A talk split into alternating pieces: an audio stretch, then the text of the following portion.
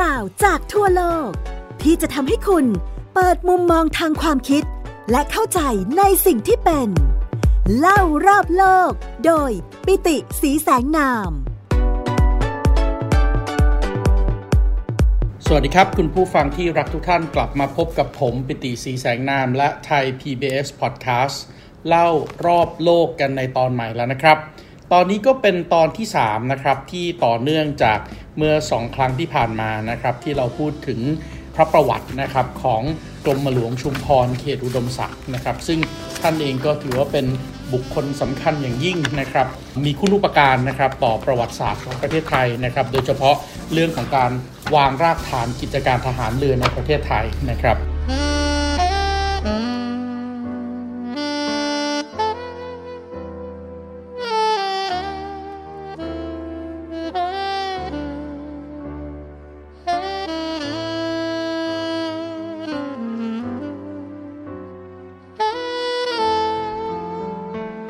เจ้าบรมวงศ์เธอกรมหลวงชุมพรเขตอุดมศักดิ์เนี่ยหรือว่าเสด็จเตี่ยหรือว่าหมอพรเองเนี่ยนะครับก็มีความสำคัญอย่างยิ่ง แล้วก็แน่นอนนะครับสัปดาห์ที่แล้วผมเล่าให้ฟังถึงเรื่องราวในช่วงที่อาจจะมีความเข้าใจผิดกันนะครับ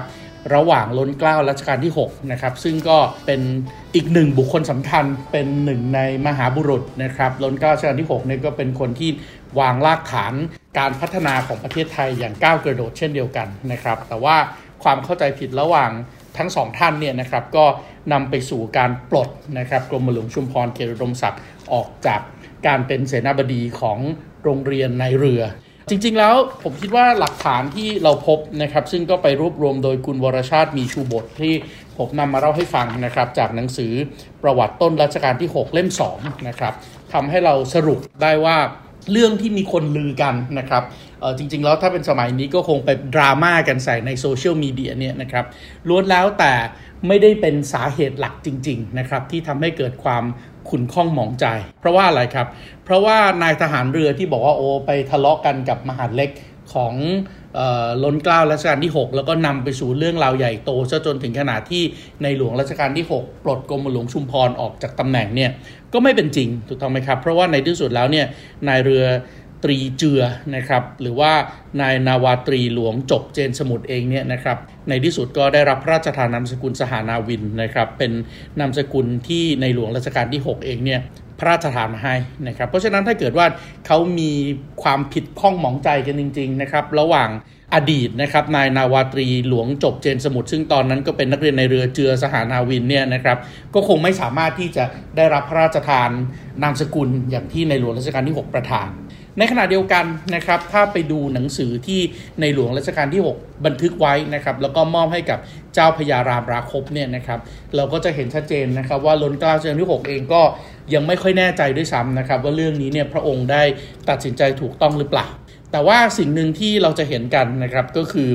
การที่ท่านทรงปลดนายพลเรือตรี พระเจ้าพิยาเธอกรมหมื่น ชุมพรเขตอุดมศักดิ์ในขณะนั้นนะครับ ออกจากราชการเนี่ย เป็นช่วงเวลาที่เกิดขึ้นเร็วมากนะครับ เพราะว่าอะไรครับ ลองนึกภาพดูนะครับว่ากรมหลวงชุมพร ซึ่งขณะนั้นเองเนี่ยนะครับก็เพิ่งกลับมาจากอังกฤษนะครับ แล้วก็ได้รับตำแหน่งนะครับให้ไปเป็นผู้ช่วยเสนาบดีกระทรวงการทหารเรือ แล้วก็เจ้ากรมยุทธศึกษาทหารเรือเนี่ยเพิ่งจะเข้าไปรับตำแหน่งนี้นะครับในวันที่ 23 ธันวาคม ปีพุทธศักราช 2453 เท่านั้นเอง แต่แล้วก็ถูกปลดนะครับออกจากราชการเป็นกองหนุนเมื่อวันที่ 16 เมษายน พุทธศักราช 2454 สังเกตดูนะครับว่าเพิ่งเข้าไปทำงานปลายเดือนธันวาคมนะครับพอถึงกลางเดือนเมษายนก็ถูกปลดแล้ว เพราะนั้นเอาเข้าจริง ๆ ท่านเพิ่งเข้าไปทำงานที่โรงเรียนในเรือได้เพียงแค่ 4-5 เดือนเท่านั้นเอง ไม่น่าเชื่อนะครับว่าเวลาแค่4ีหเดือนจะสามารถไปเป็นต้นแบบให้นายทหารเรือรุ่นหนุ่มเนี่ยคิดกระด้างกระเดืองต่อผู้บังคับบัญชานะครับเพราะฉะนั้นก็คงจะไม่ได้เป็นแบบนั้น และในขณะเดียวกันนะครับเหตุผลที่ให้ไว้ในหนังสือที่เป็นบันทึกส่วนพระองค์ของในหลวงรัชกาลที่ 6 กันนะครับ ที่บอกว่าท่านเองเหลวไหลไม่ไปทำงานนะครับหรือว่าไม่ไปเข้างานเนี่ย ก็ไม่ได้เป็นจริงนะครับ เพราะว่าในความเป็นจริงพอไปดูหลักฐานเราก็เห็นนะครับ ว่าท่านมาวางรากฐานวิชาการทหารเรือได้สมบูรณ์มากนะครับ โดยเฉพาะในวิชาที่ผมเคยเล่าไปในเล่ารอบโลกครั้งแรกนะครับ ที่พูดถึงตอนของกรมหลวงชุมพรเขตอุดมศักดิ์นะครับว่าท่านเองเนี่ยก็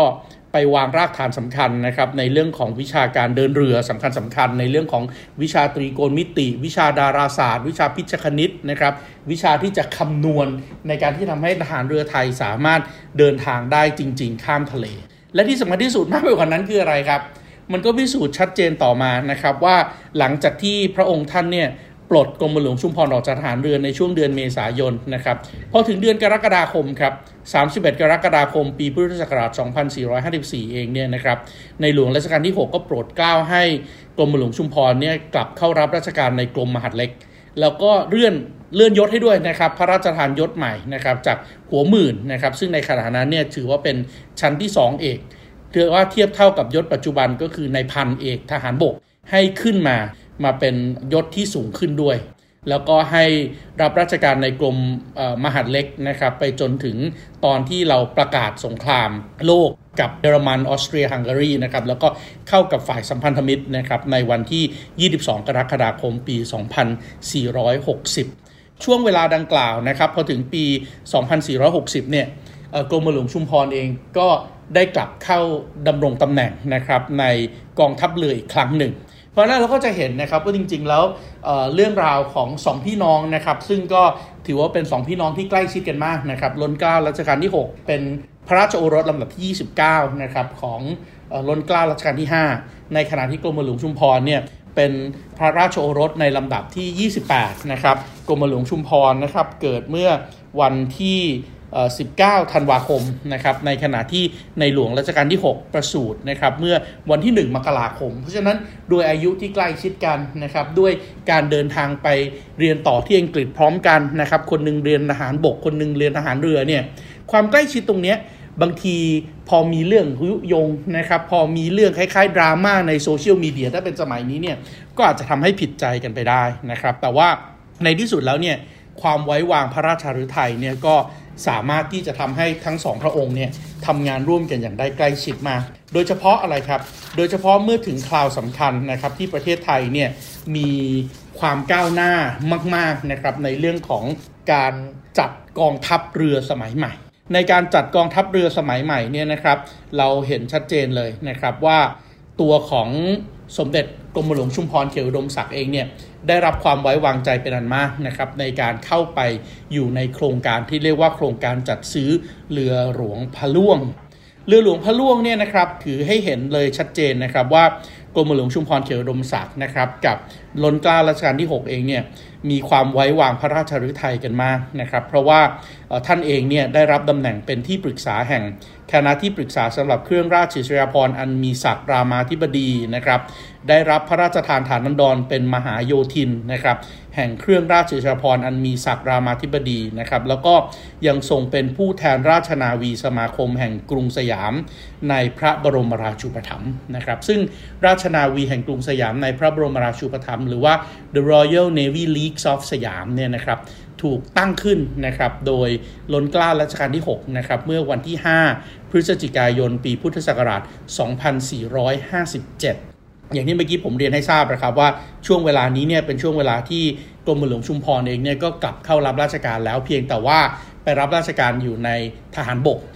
ตอนนั้นเนี่ยพระบาทสมเด็จพระมงกุฎเกล้าเจ้าอยู่หัวเนี่ยต้องการที่จะเริ่มต้นวางรากฐานนะครับว่ากองทัพเรือของเราเนี่ยจะต้องมี อาวุธยุทโธปกรณ์ที่ทันสมัย โดยเฉพาะเมื่อเทียบกับประเทศเพื่อนบ้านนะครับเพื่อที่จะรักษาความมั่นคงทางทะเล เพราะฉะนั้นรัชกาลที่ 6 เองเนี่ยก็ทรงพระราชทานพระราชทรัพย์ส่วนพระองค์นะครับจำนวน 80,000 บาทแต่ต้องเข้าใจนะครับว่านี่คือ 80,000 บาทเมื่อประมาณ 100 ปีที่แล้วนะครับ 80,000 บาทเมื่อประมาณ 100 ปีที่แล้วเนี่ยถ้าให้เทียบเป็นเงินปัจจุบันนี้ผมว่าหลักๆ เลยเนี่ยก็น่าจะมีมูลค่าสูงขึ้นมาอีกอย่างน้อยก็ 2 หลักนะครับ80,000เนี่ยจะเทียบเท่ากับ 8 ล้านนะปัจจุบันนี้นะครับแล้วก็พระบรมวงศานุวงศ์ข้าราชการนะครับได้พร้อมใจกัน ออกทุนเรียรายถวายนะครับ รวมถึงยังมีเงินอีกส่วนหนึ่งนะครับ ที่เหลือจากงานพระราชพิธีทวีทาพิเศษในลนกล้ารัชกาลที่ 5 นะครับ เงินตรงนี้ยังเหลืออีก 116,324 บาทนะครับ หลังจากที่นำไปสร้างจุฬาลงกรณ์มหาวิทยาลัยแล้วก็ยังมีเงินเหลืออยู่นะครับ นั่นก็เลยนำเงินจำนวนนี้นะครับ มาบวกกับ เงินที่ได้รับบริจาคจากสมเด็จพระศรีพัชรินทราบรมราชินีนาถนะครับ ซึ่งก็โปรดเกล้าพระราชทานทรัพย์อีกจำนวน 40,000 บาท ร่วมกับที่เรียรายจากทั่วพระราชอาณาจักรนะครับ คนไทยทั่วไปโดยเฉพาะพ่อค้าประชาชน ซึ่งบทบาทของพ่อค้าไทยเชื้อสายจีนณนะเวลานั้น บทบาทของคนจีนเวลานั้นเนี่ยก็เข้ามาด้วยนะครับ เพราะนั้นจากเดิมที่ล้นกล้ารัชกาลที่6เนี่ยเคยเขียนหนังสือจีนเนี่ย เราบอกว่าเป็นยิวแห่งบูรพาทิศนะครับ พอถึงช่วงของเรือหลวงพระล่วงเนี่ยนะครับ ก็ได้สมญานามใหม่เลยนะครับว่าจีนเนี่ยเป็นเพื่อนสนิทนะครับของคนไทยนะครับ เพราะนั้นตอนนั้นเราก็รวบรวมเงินออกมาได้จำนวน3ล้าน 5 1 4 6 0 0 กับอีก 4 บาทนะครับรวมกับอีก 1 สตางค์ซึ่งสามารถรวบรวมเงินได้ในปีพุทธศักราช 2463 นะครับใช้เวลารวบรวมเงินทั้งหมดจากวันที่เราตั้ง Royal Navy League of สยาม หรือว่าราชนาวีสมาคมแห่งกรุงสยาม ในพระบรมราชูปถัมภ์เนี่ยนะครับใช้เวลาจากวันนั้นจนได้เงินเนี่ย 6 ปีนะครับก็ถือว่าเป็นการสร้าง กองทัพที่เข้มแข็งนะครับ โดยไม่ได้ไปรบกวนเอาเรื่องของงบประมาณ หรือว่ารายจ่ายภาษี แต่ว่าเป็นความพยายามของในหลวงเองนะครับ แล้วก็พระบรมวงศานุวงศ์นะครับ แล้วก็คนไทยทั่วไปพ่อค้าประชาชน รวบรวมเงินได้ พอรวบรวมเงินตรงนี้ได้เสร็จนะครับ ก็มีการแต่งตั้งทีมขึ้นมา โดยทีมนี้นะครับนำโดยยศในขณะนั้นนะครับในพลเรือโท พระเจ้าพิยาเธอกรมหมุนชุมพรเขตอุดมศักดิ์ได้รับการแต่งตั้งให้เป็นข้าหลวงพิเศษ ออกไปจัดซื้อเรือในภาคพื้นยุโรปนะครับตอนนั้นก็ไม่ได้จำกัดนะครับ ว่าจะซื้อจากอังกฤษหรือจากไหนนะครับ พร้อมด้วยนายทหารเลข5ลายนะครับคณะข้าหลวงพิเศษเนี่ยนะครับเดินทางไปถึงยุโรปนะครับแล้วก็ได้คัดเลือกเรือพิฆาต HMS Radiant ของบริษัท t o n y c l o u g h ซึ่งก็ตั้งอยู่ที่เมืองเซาท์แฮมป์ตันในประเทศอังกฤษ พอดูจากสมรรถนะของเรือลำนี้แล้วนะครับว่า เป็นเรือซึ่งมีขนาดนะครับ เป็นเรือพิฆาตนะครับ destroyer นะครับ เป็นเรือพิฆาตที่มีระวางขับน้ำประมาณ 1,000 ตันนะครับ ความยาวประมาณ 83 เมตรนะครับ ความกว้าง 8.5 เมตร ใช้เครื่องจักรไอ้น้ำนะครับ ในเวลานั้นเรือยังเป็นเครื่องจักรไอ้น้ำนะครับ มีกำลัง 29,000 แรงม้านะครับ มีความเร็วสูงสุดที่ 35น็อตนะครับ หรือว่าความเร็วมัธยัติอยู่ที่ 14น็อต พิสัยเชื้อเพลิงนะครับ ก็คือตอนนั้นเป็นเครื่องจักรไอ้น้ำนะครับ เพราะฉะนั้นการเตรียมฟืน การเตรียมฐานหิน 1 รอบเพื่อที่จะใส่ในบอยเลอร์เนี่ยสามารถจะเดินทางได้ 1,896 ไมล์ทะเลนะครับก็เลยเเห็นว่าเรือขนาดนี้เนี่ยมีความเหมาะสมนะครับ แล้วก็มีอาวุธประจำการที่เหมาะสมด้วยนะครับ เพราะว่าอาวุธประจำการในครั้งแรกเนี่ยมีปืนใหญ่ขนาด 102มิลิเมตร3กระบอก ปืนใหญ่ขนาด 76มิลิเมตรอีก 1 กระบอก และในช่วงหลังเนี่ยนะครับเรือลำนี้เองก็ได้รับการอัปเกรดขึ้นเรื่อยๆนะครับมีการติดตั้งอาวุธเพิ่มเติมในภายหลังนะครับติดปืนขนาด 40มิลิเมตรเพิ่มอีก 2 กระบอก ปืนขนาด 20มิลิเมตรเพิ่มอีก 2 กระบอกนะครับ และในที่สุดเนี่ยติดตั้งระบบยิงตอร์ปิโดนะครับเพิ่มอีก 4 ท่อนะครับสามารถที่จะปราบเรือดำน้ำนะครับสามารถที่จะไปกวาดทุ่นระเบิดได้นะครับมีท่อตอร์ปิโดขนาด 21 นิ้วอีก 4 ท่อนะครับมีรางปล่อยระเบิดลึกนะครับมีแท่นยิงปืนระเบิดลึกอีก 2 แท่นนะครับซึ่งก็ ถือว่าณเวลานั้นเนี่ยเรือพิฆาต HMS Radiant นะครับที่ Royal Navy League of Thailand หรือว่า off สยามนะครับตอนนี้ยังไม่มีประเทศไทยนะครับได้ซื้อมาเนี่ยก็ถือว่าเป็นเขี้ยวเล็บที่สำคัญที่สุดของกองทัพเรือไทย แล้วก็ทำให้กองทัพเรือไทยเนี่ยมีแสนยานุภาพ แล้วก็มีเทคโนโลยีที่ทันสมัยมาก เรือลำนี้เองนะครับก็ต่อขึ้นนะครับแล้วก็ เดินทางจากประเทศอังกฤษกลับสู่ประเทศไทยนะครับ โดยเริ่มต่อเมื่อวันที่ 5 พฤศจิกายนนะครับ ปี 2459 นะครับ แล้วก็สามารถที่จะนำส่งกลับประเทศไทยนะครับ แล้วก็เงินที่เราใช้ทั้งหมดตอนนั้นก็ใช้ไป 200,000 ปอนด์ เรือลำนี้เดินทางกลับมาถึงประเทศไทยนะครับ เมื่อวันที่ 7 ตุลาคม ปีพุทธศักราช 2463 นะครับ ซึ่งก็ ถือว่าเป็นเรือที่มีความสามารถมีศักยภาพสูงมากนะครับ แล้วก็กรมหลวงชุมพรเขตอุดมศักดิ์เองเนี่ยก็เป็นคนที่นำเรือหลวงพะล่วงลำนี้กลับมานะครับ พร้อมกับนายทหารเรือ ซึ่งตอนนั้นก็เป็นนายทหารเรือฝรั่งนะครับ ตอนที่ออกมาจากท่าที่เซาท์แชมป์ตันเนี่ยเป็นนายทหารเรืออังกฤษนะครับ มีทหารประจำเรือ 135 นาย ก็สามารถที่จะนำพาโดยกัปตันนะครับกัปตันคนนั้นก็คือกรมหลวงชุมพรเขตดมศักดิ์เนี่ยเดินเรือจากอังกฤษนะครับเข้าสู่ช่องแคบยิบบอนต้านะครับเข้าไปในมิดิเตอร์เรเนียน ผ่านคลองซูเอตนะครับลงมายังทะเลอาหรับ แล้วก็เดินทางผ่านช่องแคบมาลากาเข้าสู่อ่าวไทยได้อย่างเรียบร้อย เพราะนั้นตรงนี้ก็เป็นการพิสูจน์นะครับว่าล้นเก้าชั้นที่ 6 เองกับ กรมหลวงชุมพรเนี่ยก็กลับมาไว้ใจกันได้อย่างสนิทอีกครั้งหนึ่ง และหลังจากนั้นเนี่ยเหตุการณ์ที่สำคัญอีกเหตุการณ์หนึ่งนะครับหลังจากที่เมื่อกรมหลวงชุมพรเขตดมศักดิ์เนี่ยได้กลับเข้ารับราชการแล้วนะครับก็คือท่านก็กลับมาดำรงตำแหน่งเป็นจเลทหารเรือนะครับจเลก็คืออินสเปกเตอร์นะครับเป็นผู้ตรวจการของทหารเรือนะครับเป็นคนที่ทำหน้าที่ดูแลความถูกต้องเที่ยงธรรมใน กองทัพเรือนะครับ แล้วก็ดำรงตำแหน่งเสนาธิการทหารเรืออีกคำรบหนึ่งนะครับ เพราะฉะนั้นท่านเองเนี่ยก็ได้เป็นเสนาธิการทหารเรือ 2 รอบ ปี 2463 ภายหลังจากที่กลับมาจากอังกฤษ แล้วก็นำเรือหลวงพระล่วงกลับมาเนี่ยนะครับในหลวงรัชกาลที่ 6 ก็มีพระบรมราชโองการนะครับเรื่อนพระเจ้าพี่ยาเธอกรมหมื่นชุมพรเขตอุดมศักดิ์ขึ้นเป็นกรมหลวงนะครับมีพระนามตามจารึกในพระราชสุพรรณบัตรว่า พระเจ้าพี่ยาเธอกรมหลวงชุมพรเขตอุดมศักดิ์ สิงหนามนะครับแล้วก็ทรงศักดินา 15,000 ไร่นะครับตรงนี้เนี่ยเป็นช่วงเวลาที่ถือว่าทุกอย่างก็กลับมาชื่นมื่นอีกครั้งหนึ่ง พระราชจริยภาพของกรมหลวงชุมพรเขตอุดมศักดิ์อีกเรื่องหนึ่ง ซึ่งจริง ๆ แล้วผมคิดว่าเนี่ยคือสิ่งที่สำคัญที่สุดด้วยนะครับ นั่นก็คือตั้งแต่ที่ผมเล่ามาจนถึงเวลานี้นะครับในปี 2463-2464 เนี่ยประเทศไทยยังไม่มีท่าเรือจริงจังเลยนะครับ ฐานทัพเรือของเรายังอยู่ที่ฝั่งทนนะครับ พระราชวังเดิมนะครับ มีป้อมวิชัยประสิทธิ์ที่เป็นป้อมขนาดใหญ่นะครับ แล้วก็เวลาเดินเรือเนี่ยก็จะเดินเรือออกจากปากแม่น้ำเจ้าพระยา แล้วก็ท่าเรือที่เป็นท่าเรือแบบทันสมัย ฐานทัพเรือขนาดใหญ่เนี่ยยังไม่มี ในหลวงรัชกาลที่ 6 เองนะครับ ในที่สุดก็ได้รับหนังสือนะครับจากกรมหลวงชุมพรเขตอุดมศักดิ์ว่าขอทูลเกล้าถวาย พระราชทานที่ดินที่อำเภอสัตหีบ จังหวัดชนบุรี พื่อสร้างเป็นฐานทัพเรือนะครับในปีพุทธศักราช 2465 คุณกำลังฟัง เล่ารอบโลก โดยปิติสีแสงนาม ทางไทย PBS Podcast ตรงนี้ถือว่ามีความสำคัญมากนะครับ เพราะว่าถ้าเราดูโดยใช้แผนที่การเดินเรือ โดยใช้แผนที่ยุทธศาสตร์ในทาง geopolitics สมัยใหม่เนี่ย เราจะทราบนะครับว่าตอนนี้เนี่ยมันคือช่วงเวลาของการ clash กันของการประทะกันระหว่าง 2 มหายุทธศาสตร์ 2 มหายุทธศาสตร์ที่สำคัญก็คือมหายุทธศาสตร์ Belt and Road Initiatives หรือว่าความริเริ่มแถบและเส้นทางของจีนนะครับที่ต้องการขยายอิทธิพลออกไปนะครับในทุกทิศทุกทางเลย ผ่านการเชื่อมโยงโครงสร้างพื้นฐาน ในขณะที่คนที่ต้องใช้ยุทธศาสตร์ปิดล้อมนะครับเพื่อที่จะปิดล้อมการขยายอิทธิพลของจีนก็คือสหรัฐอเมริกา ภายใต้มหายุทธศาสตร์อินโดแปซิฟิก สิ่งที่เราเห็นก็คือการปิดล้อมของจีนเกิดขึ้นนะครับ การปิดล้อมอเมริกาเพื่อที่จะปิดล้อมจีนเนี่ยนะครับ เกิดขึ้นในพื้นที่ที่เรียกอินโดแปซิฟิกครับ อินโดแปซิฟิกเริ่มต้นจากทางตะวันตกสุด คืออ่าวเบงกอลมหาสมุทรอินเดีย ไปทางตะวันออกสุดคือทะเลจีนใต้ โดยมีพื้นที่ตรงกลางคือช่องแคบมาลากา ไม่น่าเชื่อนะครับ ถ้าเรา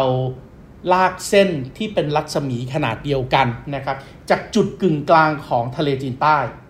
ลากเส้นที่เป็นเส้นวงกลมนะครับ โดยมีรัศมีที่ครอบคลุมทะเลจีนใต้ทั้งหมด ขนาดจะพอดีกันเลยครับ เป็นวงกลมสมมาตรเท่ากัน เมื่อเทียบกับเอาวงเวียนไปจุดไว้กลางอ่าวเบงกอลมหาสมุทรอินเดีย แล้วใช้รัศมีหรือถ่างขาวงเวียนเท่ากัน แล้วตีกรอบล้อมรอบสร้างวงกลมขนาดใหญ่ในมหาสมุทรอินเดีย เพราะนั้นจากจุดศูนย์กลาง 2 จุดนะครับเราได้วงกลม 2 วงที่ขนาดเท่ากันเป๊ะ ด้านหนึ่งอยู่ทางขวาในมหาสมุทรแปซิฟิกนะครับมีทะเลจีนใต้เป็นจุดศูนย์กลาง อีกด้านหนึ่งเป็นวงกลมขนาดเดียวกัน รัศมีเท่ากัน พื้นที่รอบวงเท่ากันนะครับอยู่กลางมหาสมุทรที่เรียกว่าอ่าวเบงกอลในมหาสมุทรอินเดีย แล้วหลังจากนั้นเราตีกรอบครับจากวงกลมนี้ เราตีกรอบจะได้สี่เหลี่ยมผืนผ้าขนาดใหญ่ ที่กินดินแดนตั้งแต่อินเดียขึ้นไปถึงจีน ลงมาถึงอินโดนีเซีย แล้วก็เข้าไปจนถึงฟิลิปปินส์จากวงกลมสองวงสร้างสี่เหลี่ยมผืนผ้าขนาดใหญ่ เชื่อไหมครับว่าจุดศูนย์กลางของสี่เหลี่ยมผืนผ้านั้น ตกอยู่ในทำเลที่ตั้งที่อยู่ในประเทศไทยครับ ประเทศไทยคือจุดศูนย์กลางพอดี ไม่ว่าจะเป็นแนวเหนือใต้ ตะวันตกตะวันออก แต่ถ้าดูให้เอ็กซเรย์ชัดมากกว่าแค่ประเทศไทย เราจะพบนะครับว่าจุดตัดที่เป็นจุดกึ่งกลางของมหายุทธศาสตร์อินโดแปซิฟิกอยู่ที่ 33 กิโลเมตร ห่างออกไปจากตัวเมืองของจังหวัดชนบุรีครับ ซึ่งพื้นที่นั้นก็คืออำเภอสัตหีบจังหวัดชนบุรีครับอำเภอสัตหีบจังหวัดชนบุรี หรือว่าจุกเสม็ดเนี่ยนะครับ ตอนแรกเนี่ยถูกตั้งไว้นะครับว่าจะเป็นพื้นที่ที่เป็นพระราชฐานนะครับสำหรับสร้าง พระราชวังให้กับในหลวงรัชกาลที่6นะครับเพราะว่าพื้นที่ตรงนี้เนี่ยเป็นอ่าวที่มีขนาดใหญ่กรมหลวงชุมพรขอพระราชทานครับจากล้นเกล้ารัชกาลที่ 6 ซึ่งท่านเองก็มีสายพระเนตรที่ยาวไกลมองเห็นความสำคัญนะครับ ยกเลิกโครงการสร้างพระราชวังครับ แต่เอามาสร้างเป็นฐานทัพเรือขนาดใหญ่ของประเทศไทยที่จุกเสม็ดแทน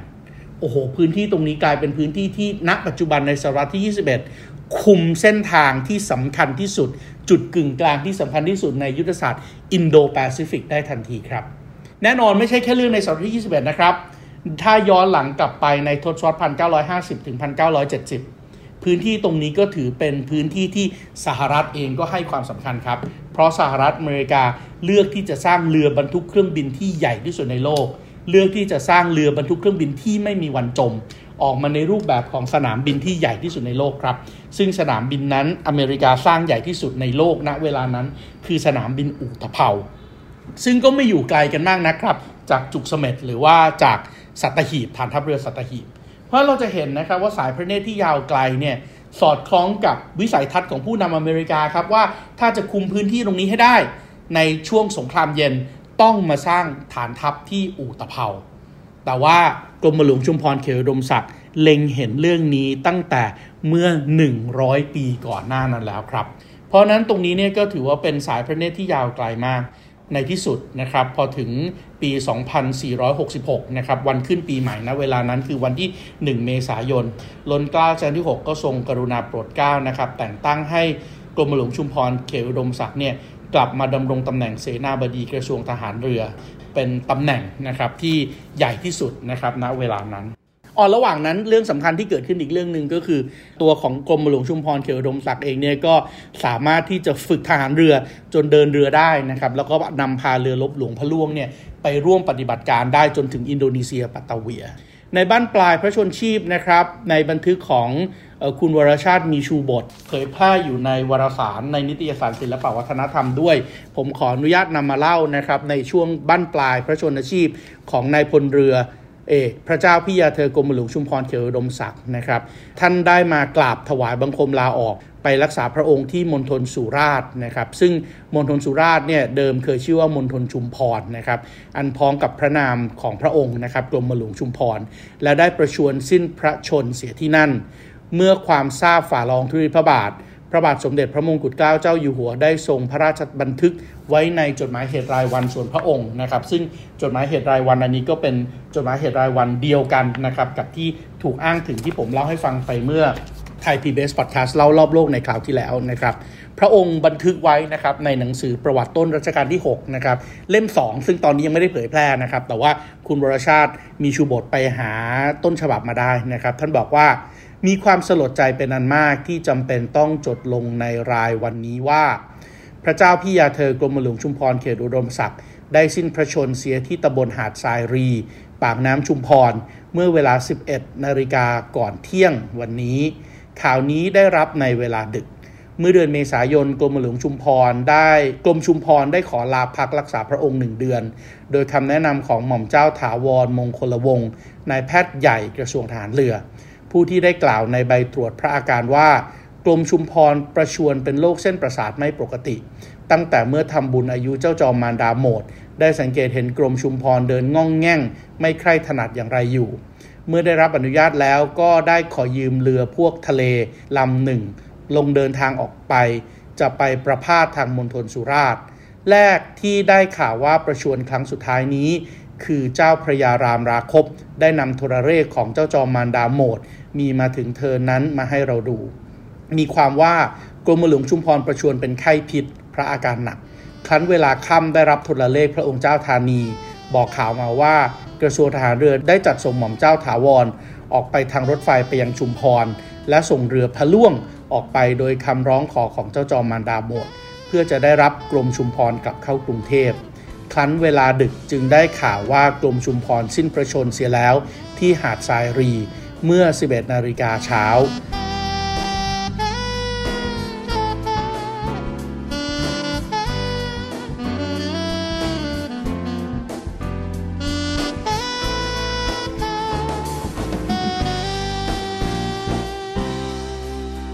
ตำบลหาดรีนี้ได้ทราบจากพระยาเวียงใน